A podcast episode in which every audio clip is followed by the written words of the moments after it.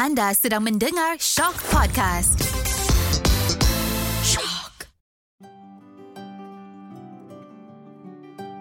Hari ini menjadi saksi. Pernah tak terfikir apakah yang pernah berlaku pada hari ini dan apa kaitannya dengan diri kita? Ya, pada tarikh hari ini ternyata setiap peristiwa ada ceritanya.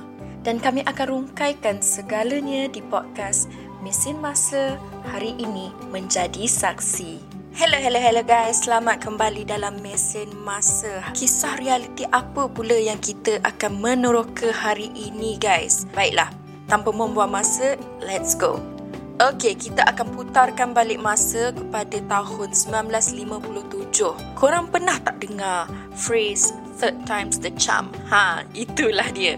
Pada 2 Februari 1957, pelakon Elizabeth Taylor berkahwin dengan penerbit Mike Todd. Ini merupakan perkahwinan yang ketiga bagi Elizabeth Taylor. Pasangan itu telah berkahwin di Acapulco, Mexico di mana Taylor memakai gaun organza sutra bertudung yang sangat dramatik dengan cincin pertunangan berliannya bernilai 29 karat. Adakah third times the charm? Malangnya tidak. Ini merupakan satu-satu perkahwinannya yang tidak berakhir dengan penceraian kerana Todd meninggal dunia apabila jet peribadinya terhempas pada tahun 1958. Okey, itu berita hiburan. Kita nak serius sikit kerana kita akan putar ke tahun 1990. Pada hari ini, tahun 1990, Presiden FWD Klerk dari Afrika Selatan menarik balik larangan 30 tahun ke atas kumpulan anti-apartheid terkemuka Kongres Kebangsaan Afrika ANC. Dan dengan itu, sekaligus mengumumkan bahawa pemimpin ANC Nelson Mandela yang sudah lama dipenjarakan akan dibebaskan serta menandakan pengakhiran apartheid di Afrika Selatan.